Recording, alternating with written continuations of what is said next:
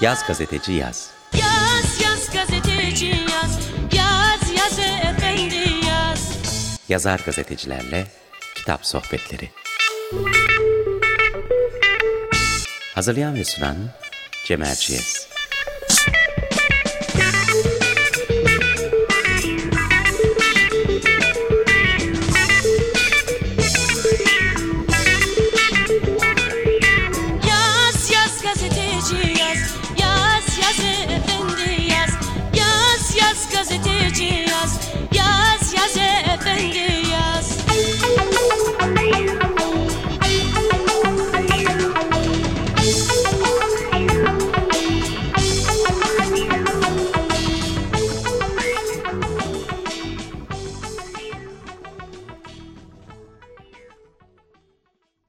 Yaz Gazeteci Yaz'dan merhaba.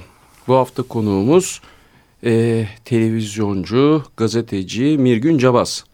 Mirgün Cabas e, tanınan bir gazeteci çünkü uzun yıllar Türkiye'nin en sevilen kanallarında e, programlar yaptı, sundu, haber okudu, haber programları yönetti. Sonra o da kitap yazmaya başladı. Geçen yıl mıydı, önceki yıl mıydı? İlk Geçen kitabı? yıl. Bir yıl önceydi tam. Evet. Geçen yıl e, hemen şöyle doğru okuyayım. 2001 Eski Türkiye'nin Son Yılı adlı kitabı çıktı. Arayı çok az açmadan geçtiğimiz günlerde de yeni bir kitabı yayınlandı. Bıçkın ve Ağlak Yeni Türkiye'nin Hikayesi. Bu kitap Can Kazanoğlu'yla uzun bir söyleşiden oluşuyor. İkisi de maşallah böyle 400 böyle 500 ortalama 450-500 sayfalık 500 sayfa ikisi iki de. kitap Biri ama- 500 küsür öbürü 500. Ben şimdi Bıçkın ve Ağla hafta sonu okudum. Elime geçer geçmez önce bir dehşete kapıldım. Hemen yetiştirecek miyim diye ama can yayınlarından fazilet hiç merak etme. Sular seller gibi akıyor demişti. Dediği gibi hakikaten. Galiba her iki kitap içinde geçerli o. Bu iyi bir şey olarak bunu algılıyorum. Herkes aynı şeyi söylüyor ya çok çabuk okuduk, güzel okuduk, hızlı okuduk diye. Ee, öyle olsun diye de uğraştık doğrusu. Yani ben 2001'i sonra işte Can'la bu son kitabı biraz hacimli oldukları için Ee, ama işte ikincisi Evet. özellikle söyleşi kitabı bu biraz daha şey e, daha kolay e, okunan bir kitap oldu. Evet yani format gereği aslında söyleşi kitabı biraz zor da bir kitaptır. Hı hı. Sandığımızın tersine. Evet. E, çünkü bir, bir süre sonra insan böyle zıplama ihtiyacı hisseder onun içerisinde. Bir gazete söyleşisini okuma süresi bizde e, şey yapılmış, e, tanımlanmış söyleşi kitabında. Ama burada öyle ilginç mevzular, öyle ilginç bahisler, öyle ilginç tespitler var ki tabii konuşan Can Kozanoğlu olunca çok şaşırmıyoruz. Soran da Mirgün Cavaz. Güzel olmuş. Ona döneceğim. Şimdi programımızın formatı göre, gereği önce e, gazeteci konuğumuz Mirgün Cabas'ın kim olduğunu e, her ne kadar e, simayen herkes onu çok iyi tanıyor, yaptığı işleri çok iyi biliyor olsa da bir özet diyelim. Kitabındaki resmi biyografisini okuyorum. Mirgün Cabas Ankara Üniversitesi İletişim Fakültesi mezunu. Gazeteciliğe 1993'te Milliyet Gazetesi'nin Ankara bürosunda başladı. 1996'da ATV televizyonuna adım attı. Başkentte siyasi parti, başbakanlık ve parlamento muhabirliği yaptı. 1998'de çalışmaya başladığı NTV'de çok sayıda bülten ve farklı formatlarda da program hazırlayıp sundu. Kanalın haber merkezini yönetti. NTV'deki Mirgün Cavas'la Her Şey programını Artı Bir TV, TV ve CNN Türk'te sürdürdü. Milliyet Gazetesi'nde yazarlık, GQ Türkiye dergisinin yayın yönetmenliğini yaptı. Peki Mirgün Cavas şu sıralar ne yapıyorsun? Ee, bu kitaplarla uğraştım. Bir de e, Cumhuriyet Gazetesi'nin pazar ekine her hafta bir yazı yazıyorum. Ee, gazetecilikle ya da işte yazarlıkla, gazeteci yazarlıkla bağlantım şimdilik bu. Ee, malum medya koşulları nedeniyle televizyonda şimdilik bir program yapmıyorum. Ee, en son işte iki sene kadar önce CNN Türk'te yapıyordum. Ee, o- İki yıl oldu yani sen İki yıl oldu. ekranlardan İki yıl önce. Nisan Evet. ayında evet. son programımı yaptım. İki yıldır televizyonda yokum. Özlüyor musun? Ee, evet özlüyorum.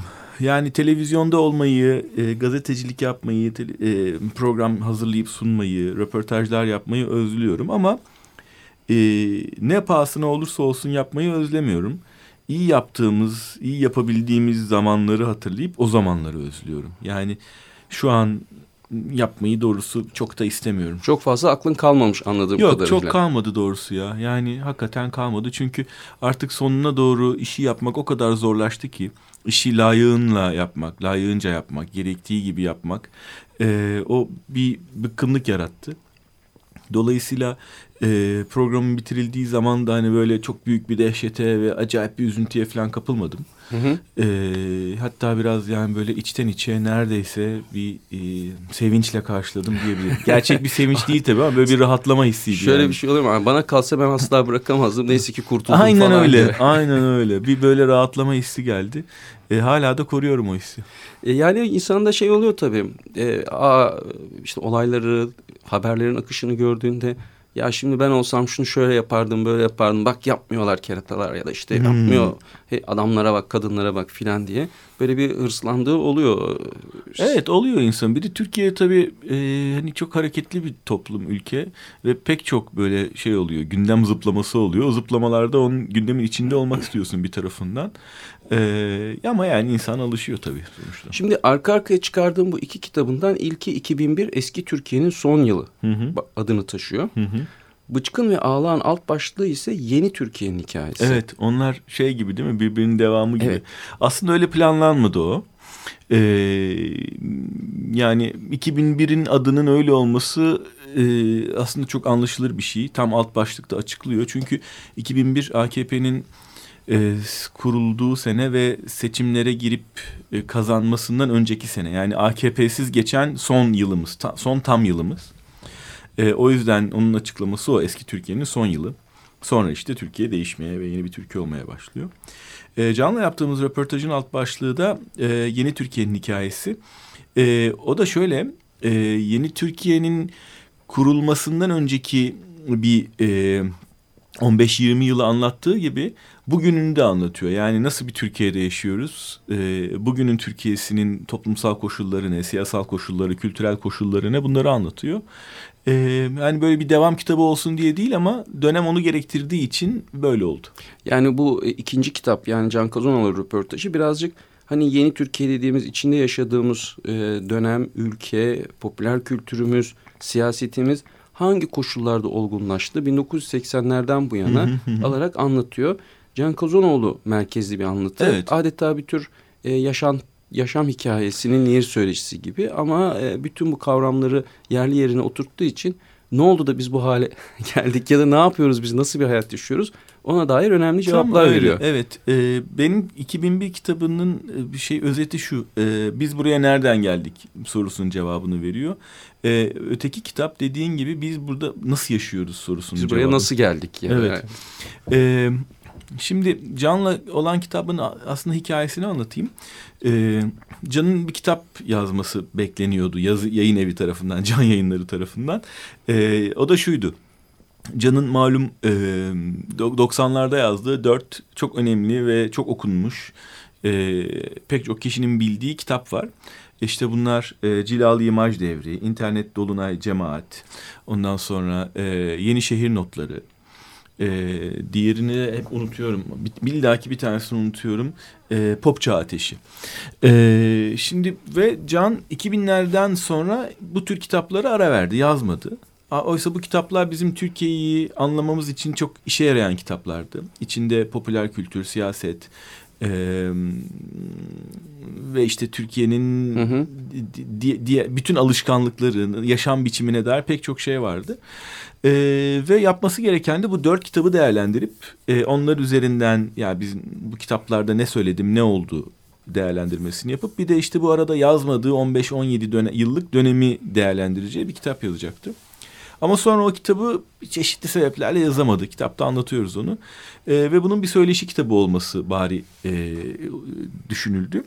Ee, ve o söyleşiyi de benim yapmamı önerdiler. Evet. Ben de memnuniyetle kabul ettim. Çünkü zaten o saydığım dört kitabı Can'ı daha tanımadan önce e, çok iyi bil, biliyordum ve çok hayranıydım e, onun yazarlığının. Bir de üzerine e, bizim onunla 10 yıldan fazla bir mesaimiz var. Evet, sen onu Yaşam boyu editörüm. Aynen öyle. Yaşam boyu editörüm çünkü televizyonda editörlüğümü yapıyordu. Pek çok programı birlikte hazırladık. Ben sundum. Birlikte sunduğumuz programlar oldu. Ee, ikimiz ayrı ayrı e, bölüm yöneticiliği yaptık filan. Sonra e, ikimiz de televizyondan ayrıldıktan sonra işte benim bu kitabımın e, hakikaten bir tür e, editörlüğünü yaptı. Yani şey olmasa bile resmi editörü olmasa bile yazarken 2001 kitabını e, onun da çok emeği katkısı oldu. Dolayısıyla ona hakikaten yaşam boyu editörüm diyorum. Ne zaman içinde yazı çizi geçen bir şey olsa mutlaka Can'ın bir katkısı olur.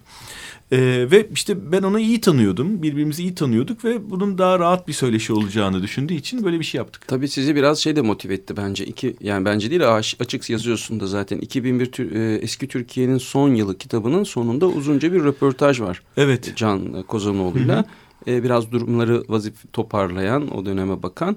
E, o da bayağı başarılı ve güzel bir evet, söyleşi orada olmuş. ağırlıklı olarak medyayı konuşuyoruz. Yani... Hmm bu e, 2001 kitabında pek çok bölüm var. İşte e, olaylar e, bazında geçiyor. 30 bölüm var. Hı hı. E, o 30 bölümde ben çeşitli şeyleri anlatıyorum. İşte e, o dönem patlayan ekonomik krizi, MGK'daki kavga, Kemal Derviş'in gelişi, AKP'nin kuruluşu, efendim söyleyeyim ordunun siyasete müdahalesi, mafya, işte cezaevlerindeki açlık grevleri, ölüm oruçları, ondan sonra ama işte Türkiye'nin popüler kültürü, televizyon yaşamı e, filan gibi, futbol filan gibi. E, bir bölümü de işte Can'la medyayı değerlendirelim e, ve o günden bugüne ne olduğu konuşalım istedik. Onunla da bir kalın bir söyleşi yapmıştık. Bir tür onun devamı gibi hatta bu kitap için konuşurken ya biz bunu hangi kitapta konuşmuştuk? Öncekinden bundakinden falan diye de tereddüte düştüğümüz Olsun. oldu. Tekrarda fayda var. Tabii dediğin gibi hakikaten e, ben de kitabı okurken şaşırdım. 2001'de ne çok şey olmuş. Yani e, bunların hepsinin sanki böyle bir 3-5 sene içerisinde gerçekleştiğini insan düşünüyor. İşte o anayasa kitapçının havada uçmasının ardından gelen kriz, dervişin gelmesi, koalisyon hükümetinin çatlaması, çökmesi, seçime gidilmesi, arada bir ekonomik gerçekten ciddi bir ekonomik kriz vesaire. Tabii bütün bunları sen nasıl toparladın? Bu kitabı nasıl oluşturdun? Yani bir şeyleri de dışarıda bırakmışsındır mutlaka ama yine bile hani çok kompakt bir şekilde hepsini yutuyoruz tekrar baktığımızda. Evet doğrusu çok fazla şeyi dışarıda bırakmam gerekmedi. Dediğim gibi 30 başlıkta topladım. Ee, ama 30 tane majör olay demek bu bir yıl içinde olmuş ki bunun içinde hakikaten büyük bir işte siyasi e, anayasa krizi var. Ondan sonra Kemal Derviş'in bulup getirilmesi var. Yolsuzluklar var. Ondan sonra işte ekonomi paketleri var filan. Ee, şöyle yaptım. Bu yılda bir cevher olduğunu fark ettikten sonra... 2001'de bir cevher var. Evet burada evet, bir cevher var dedikten sonra... Arşiv taradın herhalde. Ciddi bir arşiv taradım. Yani gün gün e, birkaç gazeteyi taradım e, ve oradan haberleri e, seçerek aslında tam da karşıma ne çıkacağını bilmeyerek böyle büyük bir şey oluşturdum. Haber havuzu arşivi oluşturdum kopyalayarak filan. Sonra onları sınıflandırdım. Ee, sonra sınıflandırdıktan sonra işime yarayacak şekilde bazı başlıklar e, oluşturdum. Ee, ve anlatmaya başladım her şeyin kronolojik olarak hikayesini haberlere dayanarak. Yani işte 1 Ocak'tan 31 Aralık'a kadar bir konuda olan her şeyi e, biraz hikaye ederek, evet. biraz eleyerek, biraz okunma kolaylığı sağlayarak e, A'dan Z'ye anlattım. Ama gerçekten on numara bir gazetecilik işi bu. Yani bütün bunları taramak ve ondan sonra hepsini tekrar yaz, yazman. E, evet çünkü bir şekilde. okunur olması yani, gerekiyordu. Gayret yani çok akademik şey. olmaması gerekiyordu. O haberin içinde kaybolmamak gerekiyordu. Galiba gazetecilikten gelen pek çok şeyi kullandım burada. E, vasfımı kullandım ama en e, herhalde önemlisi gerçekten bir konuda mesela e, birinci gününden yılın son gününe kadar 200 tane haber vardı. O 200 haberin arasında doğru bir eleme yapmak, haber hiyerarşisine e, dikkat etmek, e, sonra onları e, arada veri kaybı olmadan özetlemek e, hakikaten asıl iş oydu. Ee, o çok el tuttu ama çok zevkle yaptım. Çünkü ben de bir sürü şeyi unutmuşum. Yani o yıl ben aktif gazetecilik yapıyordum. Televizyonda iki program hazırlayıp sunuyordum. Yöneticilik yapıyordum. Harıl harıl hepsinin şey, bayağı içindeydim, içindeydim değil mi? Ama... ama dönüp baktığım zaman sanki bunlar başkasının başından başka bir ülkenin gelişmeleri. Mesela beni en çok şaşırtanlardan bir tanesi o yıl olağanüstü sayıda gazeteci işsiz kalmış. Evet. Yani bunu nasıl unutabildiğime şaştım kaldım. Çünkü o aslında devam eden bir süreçti e, ya da ilk başlangıcı da o değildi ama rak, bir, aklımda bir 3000 gibi filan bir rakam var. Hala evet. tereddüt ediyorum dönüp kontrol etmedim. Evet çünkü yani büyük bir e, değişim yaşanmış o bir medyada. zincirleme reaksiyonun sonucu çünkü banka krizi başlıyor. Her medya grubunun bir bankası var. Onlar krize girince e, o medya grupları da zor duruma giriyor. Bazı gazeteler kapanıyor. Özellikle sabah grubunda işte Yeni Yüzyıl kapanıyor. Dergiler evet. gidiyor filan. E, Doğan grubu ciddi ölçüde tasarrufa gitmek için insan çıkarıyor filan. E, bunun yanı sıra başka televizyonlar falan da var. Tabii bir de ekonomik kriz olunca zaten her sektörden, bankalardan da, gazetelerden de insan çıktı ama en büyük darbeyi medya yedi. Çünkü onlar işte TMSF'ye falan devril, devredildiler. bir sürüsü. Ben o yılı hatırlıyorum. Biz radikal kitabı çıkartmaya başlayacaktık. Provalarını yaptık. Hazır bir türlü baskıya gidemiyoruz. Ben her hafta işte ekiple birlikte yeni bir radikal kitap yapıyorum. Sonra yayın yönetmeni İsmet Berkan'a diyorum basalım mı İsmet Bey? Yok yok bekleyin diyor. Hadi bakalım o çöpe gidiyor. Biz ondan sonraki Yeni bir hafta bir sıfırıncı tane daha yapıyoruz. Sıfırıncı sayı daha yapıyoruz. Böyle böyle sonra da bir gün hadi yayınlayın madem demişti. Çünkü kriz olduğu için yeni bir atağa geçmeye bir gazete gerçekten cesaret edemiyordu. Şimdi müzik arası verelim. Ee, 2001'de bütün bu siyasi olaylar olurken Türkiye ne dinliyordu, nelerle e, dans ediyordu ya da e, depresyona giriyordu. E, onlara bir baktım hemen. E, aslında şaşırtıcı yani Tarkan'ın kuzu kuzusundan e, Göksel'in depresyondayım'a e, kadar birçok bildiğimiz şarkıda o yıl kendini göstermiş. Biz de Göksel'le başlayalım bence. Depresyondayım'ı dinleyelim. Yılı da çok uygun, kitaba da çok uygun. Evet. Kitap gerçi neşeli ama. Sen öyle yazmışsın ama pek öyle bir yıl değildi Değil, aslında. evet.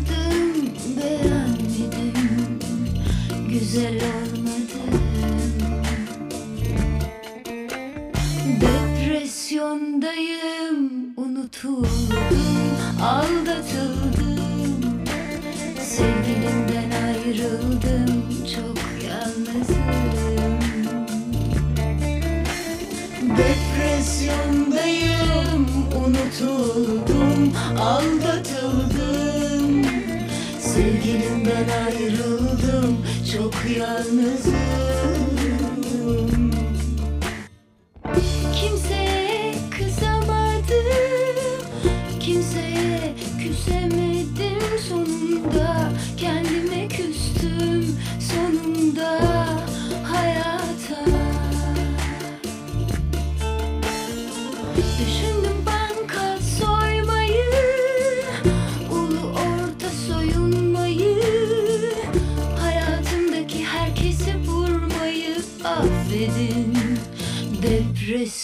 Depresyondayım Depresyondayım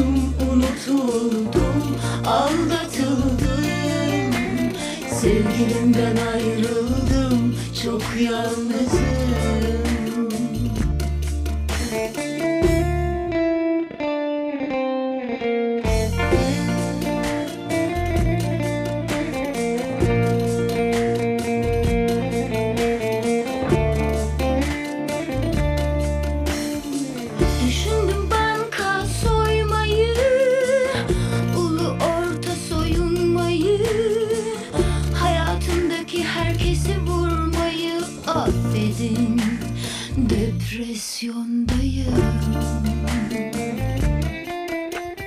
Depresyondayım. Unutuldum Aldatıldım. Sevgilimden ayrıldım. Çok yalnızım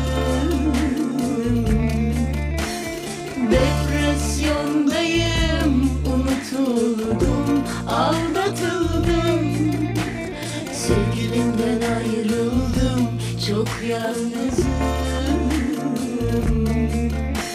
Sevgilimden ayrıldım Depresyondayım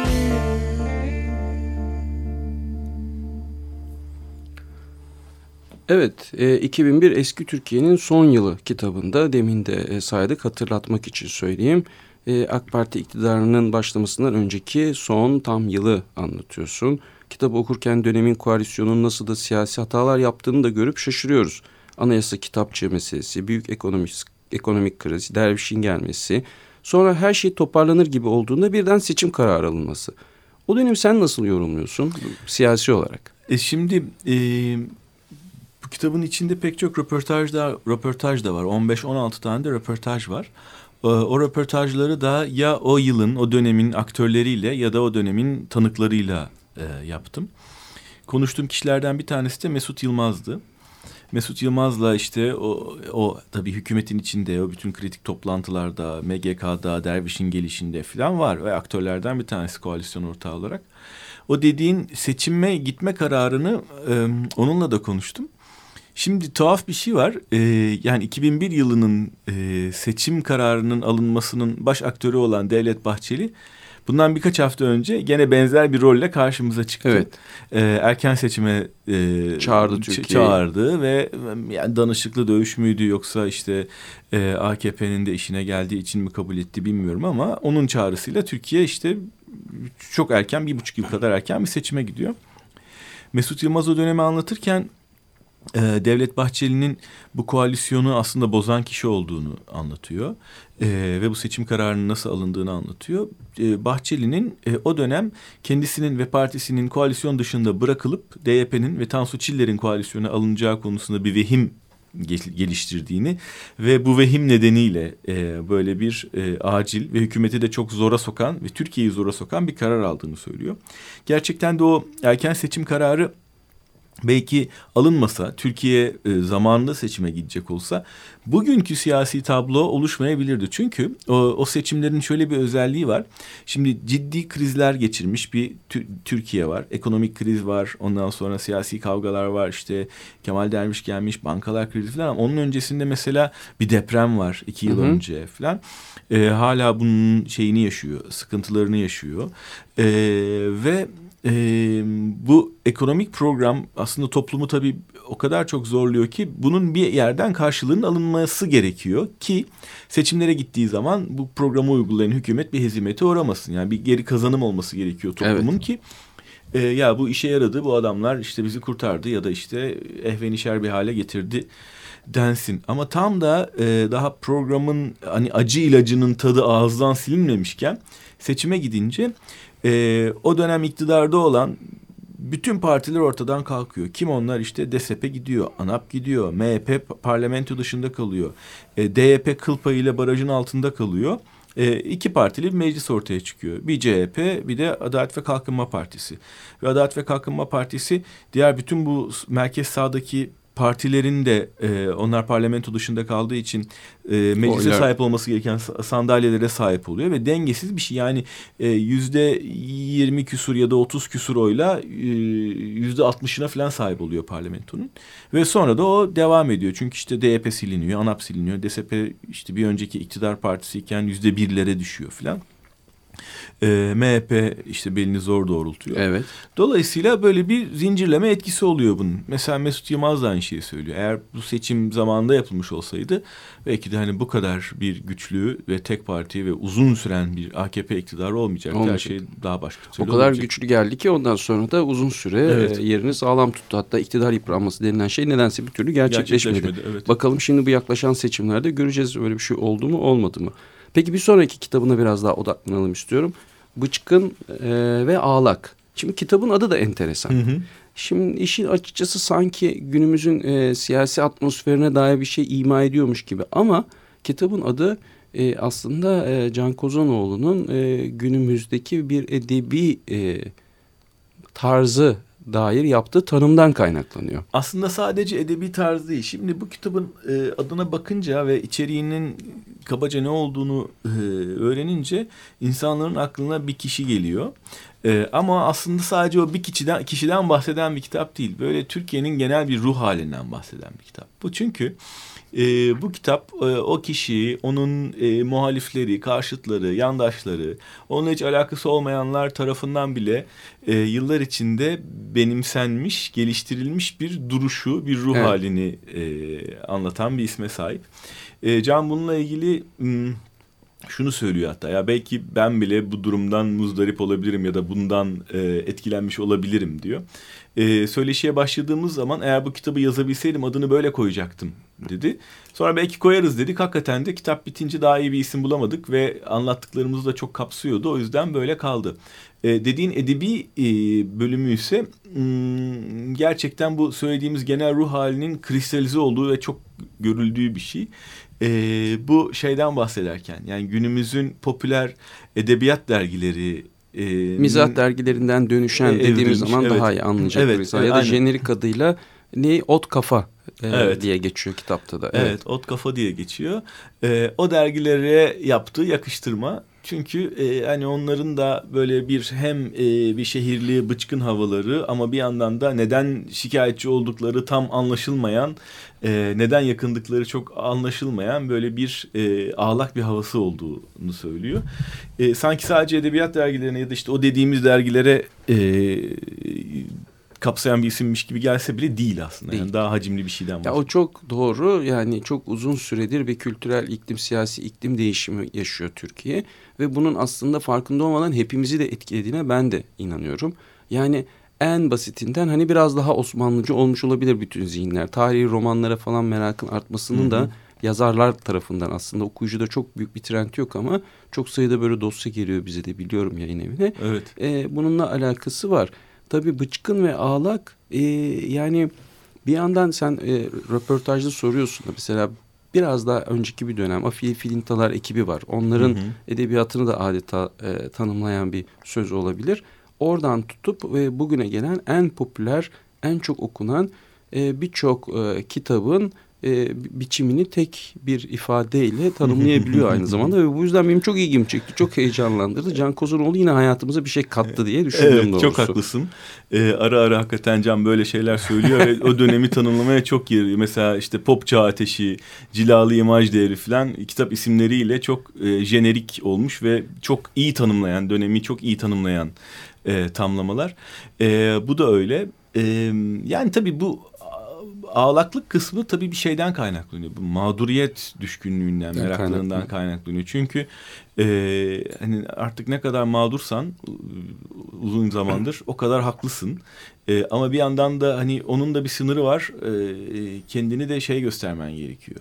Böyle tuttuğunu koparan, Koparan. birazcık böyle kabadayı falan gibi de davranman gerekiyor. Ama o nereden, ne zaman, hangisine, hangi ruh haline geçeceksin o çok belli olmuyor. Bir anda böyle dayılanan birini iki dakika sonra gözyaşı dökerken ve bir mağduriyetten bahsederken görüyorsun. Can şey diyor kitap, e, kitap- o, o dergiler için e, gizli özne tarafından e, gizli öznenin bir şey yaptığı insanlar diyor. Ha Gizli- evet aman aman oraya girmeyelim. Onu ısrarla bir iki defa söylemiş tamam anladık. Yani Gizli, biri bir şey yapıyor ama gizli özne kim belli değil diyor. Bir- Yani e, kitapta tabii şeyi de sormak lazım. Şöyle kısaca vurgulamadan geçemeyeceğim. 80'lerde başlıyor mesleğe Can Kozanoğlu Hı hı. medyada çalışmaya. Hı hı. O dönemin e, medya ortamını da anlatıyor. Dergiler, e, gazeteler. Hı hı. Yani bana bugünkü dizileri çağrıştırıyor. Dizilerde e, teknik ekipler mesela hiç müdanaları yoktur. Çünkü her an bir başka yerde iş bulabilirler. E, benim gazetecilik faaliyetinde olduğum 2000'lerin ortalarında falan pek o kadar değildi durum. Hı hı. 80'ler 90'lar oradan ayrılıyor öbür tarafta çalışıyor. Bir yerde bir dergi kuruluyor başka yerde bir gazete vesaire. Farklı bir dönem yani değil mi? 80'ler 2000'ler Öyleymiş. Ee, Can ne diyor? 17. iş yerim diyor şey için. Yanlış hatırlamıyorsam. Ee, Doğuş grubu iç- için. Ee, orada kendisi de şaşıyor ya o kadar sene 10 küsür sene 12 Nasıl sene falan galiba falan çalışmış diye. olmasına. Çünkü özellikle bir dönemi o kadar çok iş değiştirerek aslında sadece iş değil meslek de değiştirerek geçiriyor. Çünkü işte dergicilik yapıyor. Dergicilikten e, ba- basın diske basın sözcülüğü yani arada bunlar bu sıra bu sırayla değil Hı hı. ama televizyonda program yapıyor. Ondan sonra yayın evinde çalışıyor falan böyle e, işte başka alan, alanda bir dergi çıkarıyor falan. Birbiriyle alakasız ortak yönü yazı çizmek yani yazmak çizmek olan işler yapıyor. E, Evet hatta şey diyor yani biz o zaman biraz şımarıkmışız bile diyor. Tabii bugünün medya ortamıyla alakası yok bunun. Alakası Çünkü bir kere ne o kadar çok sayıda yayın organı var ne o kadar çok sayıda e, farklı seste ve çizgide e, yayın organı var. Bir de o zaman hani nispeten küçük gören gör, küçük olan yayın organları gruplar bile bir şekilde yaşama şansını buluyorlardı. Yani Evet e, doğru. bireysel bağımsız yayınlar falan hani kendini döndürebiliyordu. kalabiliyordu O yüzden yani. sayıları o kadar da çoktu ama şimdi öyle bir durum maalesef yok. Yok. Sen 2001'in ön sözünde e, bu kitabı yaparken haberlerinden yararlandığım bazı meslektaşlarım eski Türkiye'den yenisine ayak uyduramadıkları ya da uydurmadıkları için işsiz kaldılar diyorsun. Peki tersinden bir şey sormak istiyorum. Ayak uyduranlar onlar hakkında ne düşünüyorsun? Kızgın mısın onlara? Yo hiç kızgın değilim. Yani e, arada tabii hani yaptıkları e, tuhaf şeylerle karşılaştığım zaman e, artık çok fazla şaşırmasam da birazcık e, hani biraz kızıyorum onlara ama Biraz kız, kızar gibi oluyorsun ama sonra ya hani o kadar artık o kadar uzun zaman geçti ve o kadar kanıksadık ki bir de o medya ortamından ben e, olabildiğince izleyici olarak ve okur olarak da uzak durmaya çalışıyorum. Gerçekten beni sinirlendirecek, sinirlendireceğini bildiğim şeyler yayınlardan uzak duruyorum. E, geri kalanları da işte takip ettiklerimde katlanılabilir, e, kaldırılabilir şeyler oluyor genellikle okuduklarım, izlediklerim. Ama tabii bir de hani e, bu medya ortamında, bu düzende yeni ortaya çıkmış pek çok isim var.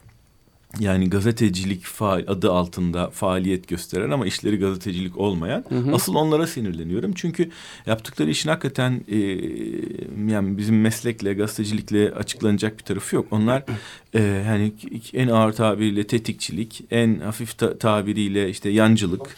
Ondan sonra iktidar için işte argüman üretme, onları Evet. cephane üretme falan gibi işler yapıyorlar. E, o, o gerçekten can sıkıcı çünkü sorduğun zaman hani biz gazeteciyiz falan diye dolaşıyorlar. Gazeteciliğin tanımı değişti gibi galiba. Haber yapmanın tanımı değişmiş durumda. Gazetecinin duruşunun tanımı değişmiş durumda. O beşen bir, bir K'lar falan tamamıyla unutulmuş gibi geliyor bana bazen. Ben de okuduğum zaman bakıyorum. Haberin içerisinde bir referans noktası yok ama müthiş bir yorum var mesela manşetten verilmiş filan. Ee, ama zaten bunlar çok da bize has şeyler değil galiba. Bu post-truth çağında olduğumuza göre dünyanın da buna benzer bir takım dertleri var. Hafif internet ve sosyal medyayı da işin içine kattığımızda bir anda böyle e, olmayan gerçeklerin e, bütün alanı kaplayıp e, kitleleri yönlendirebilir hale geldi. Sonra bunların gerçek olmadığını ortaya çıktığında bile kimsenin bu, bu duruma aldırmadığı bir zaman bu. Evet tam öyle. Alternatif e, gerçekler dediği gibi Beyaz Saray'ın Trump adına Evet. konuşan sözcüğün bunlar alternatif gerçekler. Alternatif gerçek dediğin şey aslında düpedüz yalan. yani şekere batırılmış yalanın bir, bir, bir başka adı. E, bu gerçekten böyle. Çünkü e, insanların artık gerçeğe ihtiyacı kalmadı. Yani niye biz gazete okuyoruz işte ya da okuyorduk bilgilenelim diye. Niye bilgileniyoruz? İşte pozisyon alalım diye. Ee, neye inanacağımızı bilelim. Kime niye güveniyoruz? Hangi siyasi görüşü, pozisyonu e, benimsiyoruz? Bunun için elimizde bir sebep olsun. Buna Hı hı. göre yönlenelim diye. Ama Evet. Şimdi e, zaten hepimizin e, birer siyasi pozisyonu var ve bu siyasi pozisyonlar kolay kolay değişmiyor. E, ne kısa sürede değişiyor, ne somut olaylarla değişiyor, ne bilgiyle, ne yeni gelişmeyle değişiyor. Çünkü artık biz e, yani siyasi görüşümüze iman ediyoruz. E, bu kutuplaşmanın sonucunda ve sadece Doğru. Türkiye'ye özgü bir şey değil. Bu bütün dünyada geçerli işte. Amerika'da da var bu. Ee, Avrupa'nın pek çok ülkesinde de var. Bir pozisyon aldıktan sonra e, senin pozisyonunu değiştirebilecek herhangi bir gerçekle karşılaşmak da istemiyorsun zaten. Çünkü o inancın sarsılmasını istiyorsun. O yüzden de bizim ihtiyaç duyduğumuz tek şey e, bizim pozisyonumuzu daha da sağlamlaştıracak, e, bizim imanımızı tazeleyecek bilgiler, haberler. Bu bir haberlerin de gerçek olması gerekmiyor. Çünkü yaptığımız şey şu.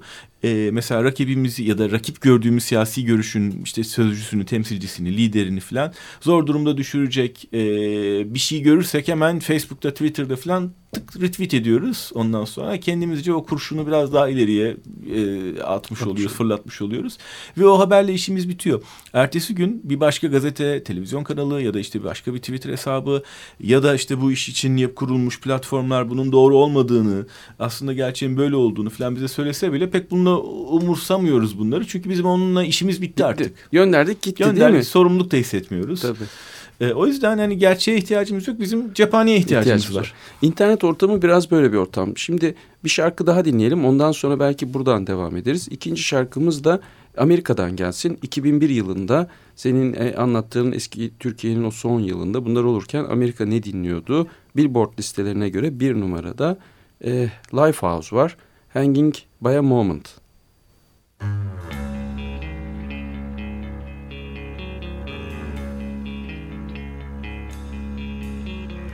Desperate for changing, starving for truth. I'm closer to where I started. I'm chasing after you. I'm falling even more in love with you. Letting go standing here until you make me move. I'm hanging by a moment here with you.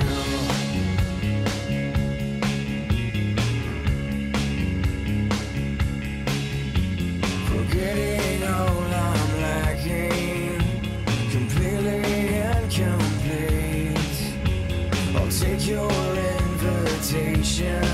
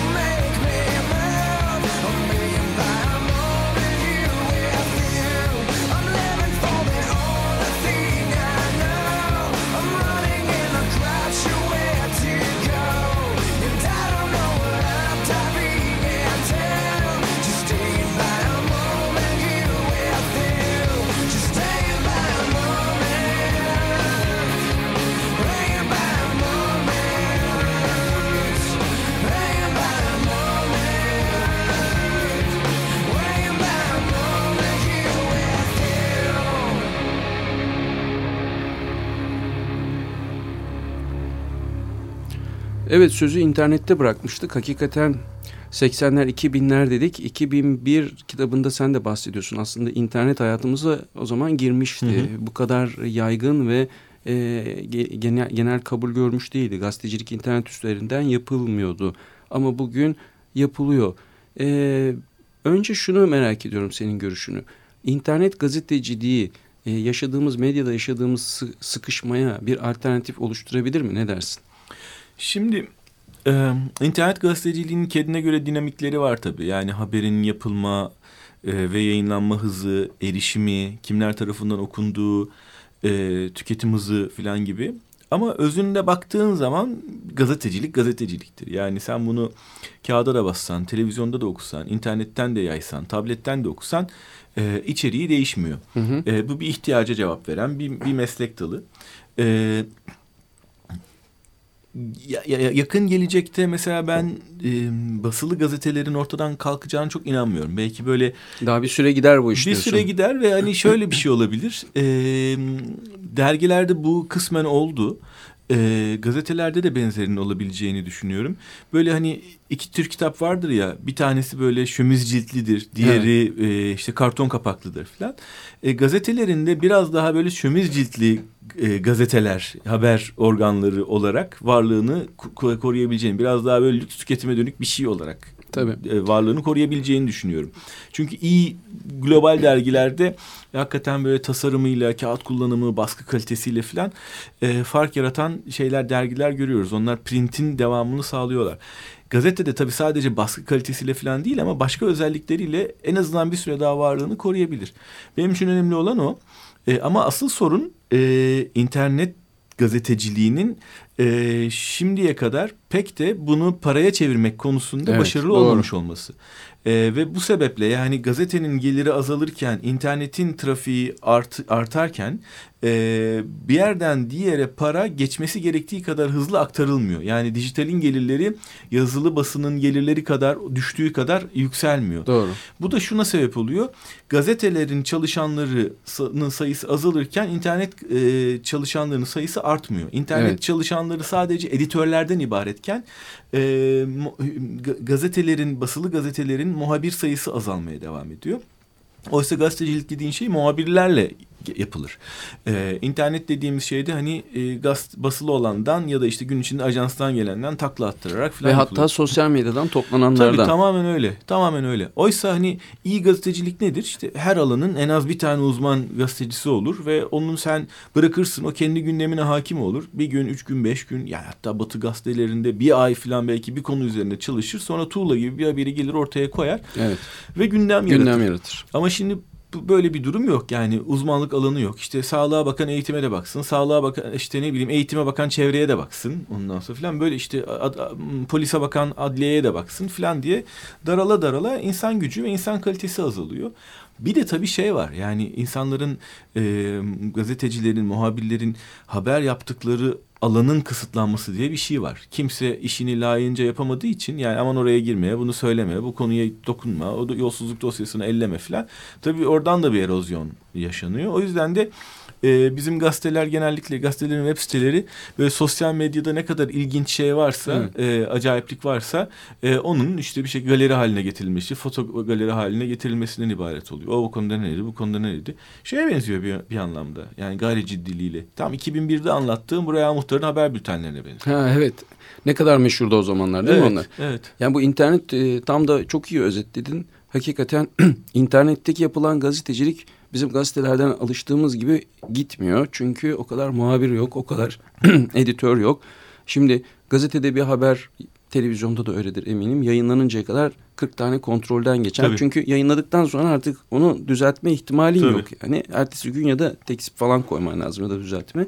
Ama internette şöyle de bir rahatlık var. Ben bir dönem internet e, işte de çalıştığım için radikalin son dönemlerinde e, yani yanlış varsa gireriz düzeltiriz. Zaten admin'den giriyorsun hemen oradaki e, hataları düzeltiyorsun. Önemli olan hızlı olarak koymam, koymamız diye düşünülüyor. E bir yandan e, birçok irili ufaklı internet sitesi ki bunlar işte o kaybolan reklam pastasını güya paylaşıyorlar ama hiç kimseye yetmiyor o e, gelir elde etmek için. Sadece editörlerden oluşuyor. Tabii. Yani haber üreten zaten yok.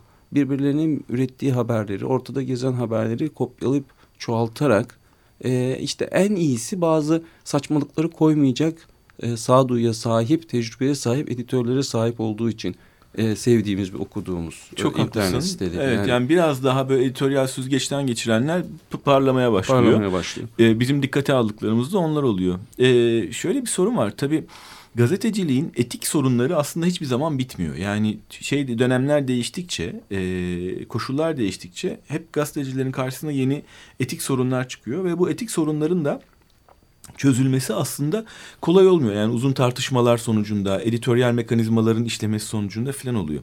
Şimdi dediğin gibi hata yapıyorsun, önemli değil, düzeltiriz diyorsun. Sanki o hatayı düzelttiğin zaman hiç olmamış gibi bir, bir, bir tablo, tablo yaşıyorsun. Evet. Halbuki o hata olmuş. Binlerce insan o ha- haberi hatalı okumuş. Ve belki bir sürü insan ondan Ya oradan olmuş. çoğalıyor zaten çok ilginç. Yani Tabii. insan başına geldiği zaman öğreniyor. Yani birisini bir haberi koyuyor. O diğerleri ondan kopyaladığı için bir süre sonra hani e, işte post-truth dönemi geliyor. Yani Google'a gir bak aslında öyle olmayan şey öyleymiş, Öyleymiş hala duruyor kalıyor. yani. Evet. Şimdi işte bu internet gazeteciliğinin ve hatta bir ucuyla sosyal medyada yapılan Evet e, sosyal medyaya da yurttaş- değinelim istiyorum. Evet yani yurttaş gazeteciliği dediğimiz şeyin E işte o güzel bir şey değil mi mesela sosyal medyada yurttaş gazetecilik? Kulağa çok, kulağa çok güzel Kulağa geliyor. çok güzel geliyor. E, güzel tarafları da var ama Var. şöyle bir handikap var az önce söylediğim. E, ya gazetecilik bir meslek ve yapılarak öğrenen bir meslek. Yani okuluna bile gitsen sahada ve e, işte mesleğin içinde öğreniyorsun bunun inceliklerini. Ve belli bir zaman içinde olgunlaşıyorsun ve illaki editoryal süreçler içinde e, mesleği öğreniyorsun. Yani ne oluyor? İşte senin şeflerin var, amirlerin var, bölüm müdürleri var. Ondan sonra bir şeye bir habere gönderiliyorsun, geliyorsun, haber yazılıyor, sonra o haber basılıyor ya da işte yayına çıkmadan önce e, çeşitli düzeltilerden geçiyor falan ve mesleğin ve çalıştığın kurumun e, kodlarına uygun hale getiriliyor. E, ama yurttaş gazeteciliği dediğimiz şey bu filtrelerden e, yoksun. E, dolayısıyla sen içinde hata da olsa, kasıt da olsa, yanlış bilerek kasıtlı yönlendirme de olsa bunları birebir yaşıyorsun okur olarak. Yani e, bugün pek çok şey çıkıyor karşımıza sosyal medyada. Yani kasıtlı ya da yanlışlıkla e, yapılmış, doğru olmayan haber çıkıyor karşımıza. E, hepimiz de haberi bugünlerde sosyal medyadan alıyoruz artık yani. Vallahi öyle. Ya yani. bir linke tıklıyorsun ya bir fotoğraf görüyorsun ya bir video çıkıyor karşına. Aa bir gün bir şey paylaşmış. Bakayım diyorsun bu nedir enteresan bir şey. O karşına çıkıyor. Başka arkadaşının paylaştığı Evet şey yani çıkıyor. Mirgün'e güveniyorsan ha bu da şey yoktur diyorsun. Bir numara yoktur, Yoktur. bir hata yoktur. Ama Mirgün de yanılabiliyor yani pekala yanılıyor. Ee, o yüzden e, hani bizi hepimizi orada böyle bir faka bastırma durumu oluyor bu yurttaş gazeteciliğinin. Onun da bir tanımlanması belki hani e, ne bileyim yaptırımı ne olur bunun bilmiyorum ama bir ayıplanma şeyinin olması gerekiyor herhalde kriterinin olması gerekiyor. Ya işte bir çokluk durumu yaşıyoruz. Yani bu çokluk e, şey anlamında yani çok üretim var, çok fazla özne var, çok fazla e, kaynak var. İnternetin demokratik ortamı, klavyenin demokratikleşmesi, internetin kolay ulaşılır bir şey olması bize böyle bir durumu getirdi. O bizim bildiğimiz eski kuvvetli kurumların biraz azalmasını da doğurdu.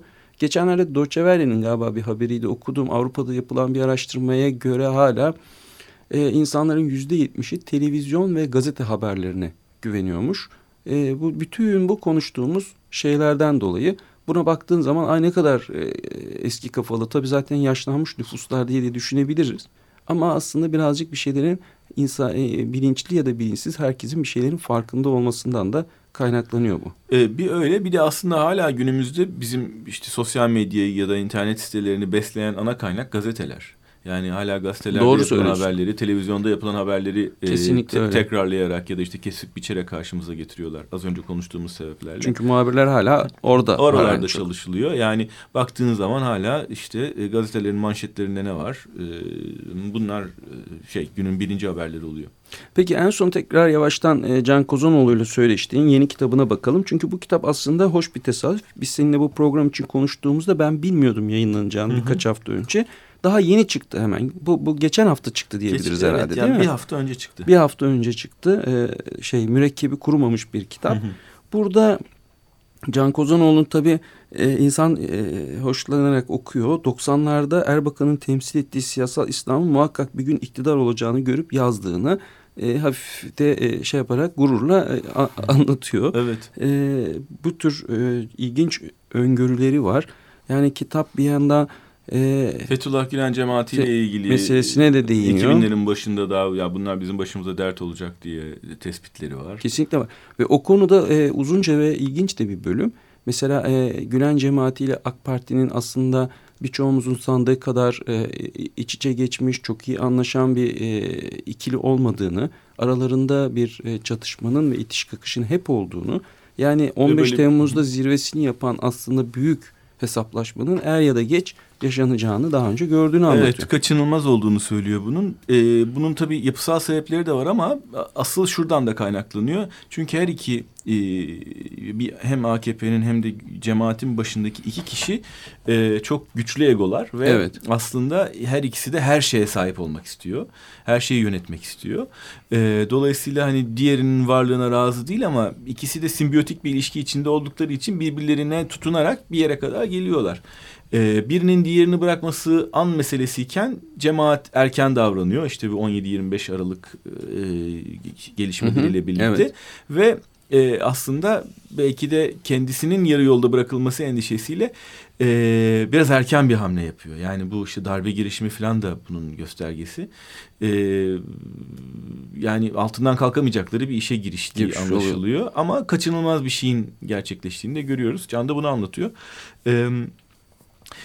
Bir de kitabın çok iyi bir önemli özelliklerinden bir tanesi Can'ın hakikaten bu süreçte yani şu son işte iki yıl içinde darbe girişiminden bu yana bütün iddianameleri neredeyse tamamını okumuş olması. Yani binlerce sayfa iddianame okumuş. Yani 15 Temmuz mevzusuna son derece hakim. Acayip hakim ve hani e, şey konusunda da ya bu acaba Fethullah Gülen'in e, işte yapmadığı, tezgahlamadığı bir darbe olabilir mi falan şeylerinde, şüphelerinde falan bile çok net bir Çok cevabı net. var. Ya bu Gülen cemaatinin kalkıştığı ve beceremediği, becerme şansının çok düşük olduğu ve iyi ki de beceremediği bir darbe diyor ve e, işte kişiler üzerinden, olaylar üzerinden bunu çok güzel özetliyor bize. Evet kitapta yani AK Parti var, Kemalizm var. Ee, bunları da konuşalım isterdim ama hani senin belki çok bildiğin bir söz. Süremiz dolmak üzere. Defalarca yaşadığım bir durum bu benim. Evet. Binlerce defa. evet ama en son şeyi söyleyeyim. Kitapta gurmelik de var. Ye- Var. yeme içmeden ama orada Can Kozunoğlu biraz böyle sahte gurmelere e, e, gıcık atıyor diye. Onunla da ilgili bir iki cümle söylersen ondan sonra Şimdi veda Can'ın edelim. evet bütün bu özel saydığımız ve belki bilinen özelliklerin yanı sıra e, mutfakla arası, yeme içmeyle arası çok iyidir. Kendisi de çok iyi yemek pişirir. Özellikle geleneksel yemekleri çok iyi yapar. E, ve bununla da ilgili hani izlenimleri son yıllarda iyimser, iyi gelişmeler oluyor. İşte yöresel mutfaklar gelişiyor falan. Ama sevmediği bir şey var. O da yemekle kavga eden insanlar. Yani e, işte gurmelerin, bloggerların falan böyle hani iyi bir yere gidip, iyi olarak bilinen bir yere gidip oranın bir şeyine çamur atmaları, Evet. orayı karalamaları falan. Buna katlanamıyor. E, bir şey çok güzel şey diyor. İyi yemekten anladığımı söyleyeyim e, iddia etmiyorum ama çakma gurmeyi anında tanırım. Tanırım.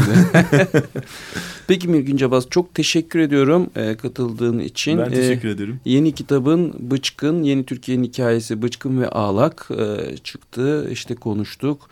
E, ama e, geçen yıl çıkan 2001 eski Türkiye'nin son yılında müthiş bir gazetecilik çalışması içeriyor. Bence çok uzun süre başucumuzda duracak bir kitap. E, bu sözlerle birlikte programı kapatıyorum ama son şarkımızı da anons etmek istiyorum. Yine 2001 yılında Türkiye neler dinliyordu sorusunun cevaplarından bir tanesi Mirkelam'dan geliyor. Kokoreç. Aa süper.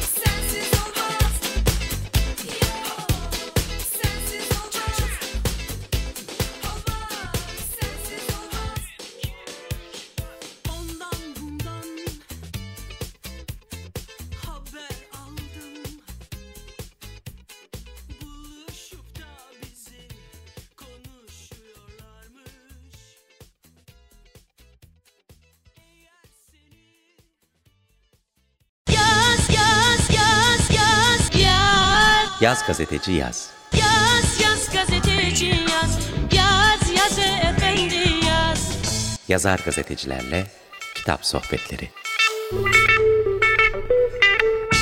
Hazırlayan ve sunan Cem Erciyes.